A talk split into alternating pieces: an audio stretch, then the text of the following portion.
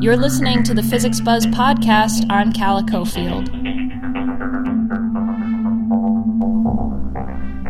Scientists at the National Radio Astronomy Observatory, or NRAO, have measured the most massive neutron star ever recorded. It weighs in at nearly twice the mass of our Sun. The previous record holder was about 1.7 times the mass of our Sun. Now, our Sun is only a small to mid sized star, so the neutron star isn't actually that massive as far as cosmic objects go. But what interests scientists about neutron stars are not necessarily their masses, but their densities.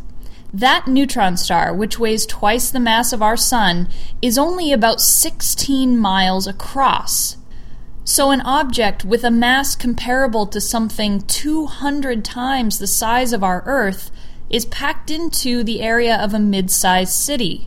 With that kind of density, a teaspoon of a neutron star would weigh 500 million tons.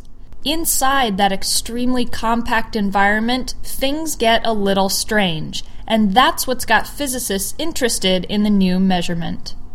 Neutron stars are actually the burnt out remains of regular stars.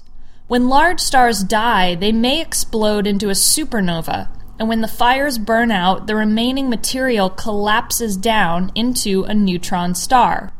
The electrons and protons are pressed together so tightly that they actually transform into neutrons, hence the name neutron star. Particle physicists have hypothesized that if electrons and protons could transform into neutrons, then perhaps neutrons could transform into even more particles, exotic particles totally foreign to our everyday existence on Earth. It sounds a bit like alchemy, but extreme environments can do strange things to the matter that we think we know so well. There's no way we could ever recreate this kind of environment on Earth, so scientists are very eager to study what might be the only experimental data available. Finding a heavier neutron star than ever before actually reduces the range of particles that could possibly form inside it. Many of those strange particles wouldn't have the gravitational pull to keep such a dense, heavy object together. Measuring the masses of even more neutron stars would be very helpful in exploring this problem more, but unfortunately, that isn't such an easy task.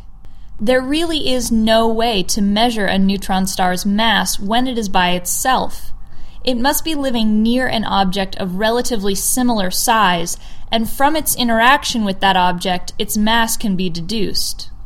Only about 20 of 2,000 known neutron stars have had their masses measured, and most of those masses land around 1.4 times the mass of our Sun.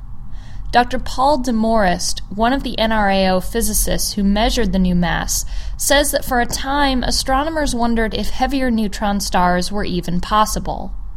And so for a long time, the prevailing idea was that all neutron stars had that mass.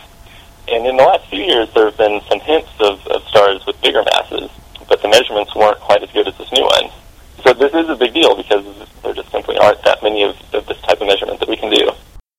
The new measurement is extremely precise and definitely demands a change in perspective about how big neutron stars can potentially get, and what kind of weird activity can take place inside them. That's all for the Physics Buzz podcast. I'm Calla Cofield. As always, check us out at physicscentral.com and tune in next week for more Physics Buzz.